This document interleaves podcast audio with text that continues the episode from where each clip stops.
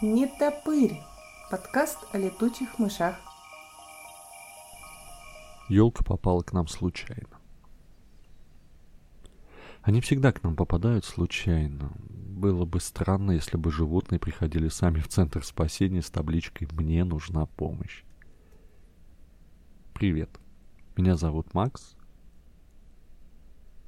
Меня зовут Макс, и я являюсь сотрудником Центра спасения летучих мышей batspass.ru по городу Москве. На самом деле, хоть это и звучит серьезно, но весь наш центр — это моя супруга Настя и я. Мы спасаем, лечим и выпускаем в природу летучих мышей, попавших в беду. Елка попала к нам случайно. Я вышел из метро и воткнулся в телефон в ожидании автобуса, когда раздался телефонный звонок на мышеспасный номер. Алло? Вот никак не могу привыкнуть говорить «Здравствуйте, вы позвонили в Центр спасения летучих мышей, слушаю вас». Люди, когда слышат мое «Алло», теряются, им кажется, что их разыгрывают. Ну, какой Центр спасения, да еще и летучих мышей? Вы что, серьезно? Но тем не менее. А, здравствуйте, на улице Елецкой в подъезде висит мышка. А, высоко висит.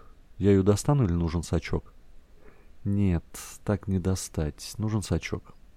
Хорошо, кидайте адрес, я зайду домой за сачком и выезжаю. Метро Домодедовская. Где же вы были минут сорок назад? Я как раз в Варшавской уехал. Что есть, то есть. Едем обратно, но уже с заездом домой за инструментом. Юля позвонила мне снова, когда я уже сел в автобус, и, как оказалось, мне уже везут сачок, так что домой можно не ехать. Уж чего-чего, а перчатки всегда у меня с собой. Вообще, такой в первый раз. Как правило, находят обычные люди, а, но тут животное обнаружили представители сообщества «Зоопоиск» Южного административного округа.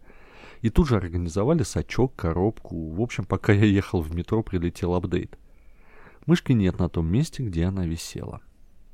Да. К сожалению, сейчас не лето, и летучие мыши в России, они насекомоядные и питаются только насекомыми. В природе, в пещере. Если бы они проснулись, то там всегда есть какая-никакая живность для еды. Там комары, мошки и прочее. Но наши дома — это не пещеры. Если животному не помочь, то оно гарантированно погибнет. Оно просто не переживет зиму поэтому я все равно еду в надежде найти спрятавшегося зверя. У подъезда пересекаюсь с Марией. Она привезла сачок. Мы поднимаемся на девятый этаж. Визуально животного не видно, но это не показатель. Оно точно где-то спряталось. Вот только где? Сможем ли мы его найти и оттуда достать? Вижу сразу пару отверстий, но понимаю, что даже если будет стремянка, то вытащить летучку оттуда вообще нереально. Мария спускается вниз по лестнице в надежде найти животное на нижних этажах. Я слышу, как она спрашивает жителя, не видел ли он летучую мышь. Я осматриваю более подробно лестничную клетку. Девятый этаж. Мусоропровод, лестница на чердак, дверь закрыта. Поднимаюсь к самой двери, свечу фонариком. Ничего. Спускаюсь, осматриваю стены, кабель канала у квартир. Тоже ничего. Поднимаюсь опять к закрытой двери чердака и... И вдруг замечаю за направляющей лестницей, где приварена ступенька, торчит мохнатая задница и лапа. Скажу без лишней скромности, помог опыт работы с этими животными — обычный человек просто бы не заметил бы затаившегося зверя. Да и я с первого-то раза как раз и не увидел.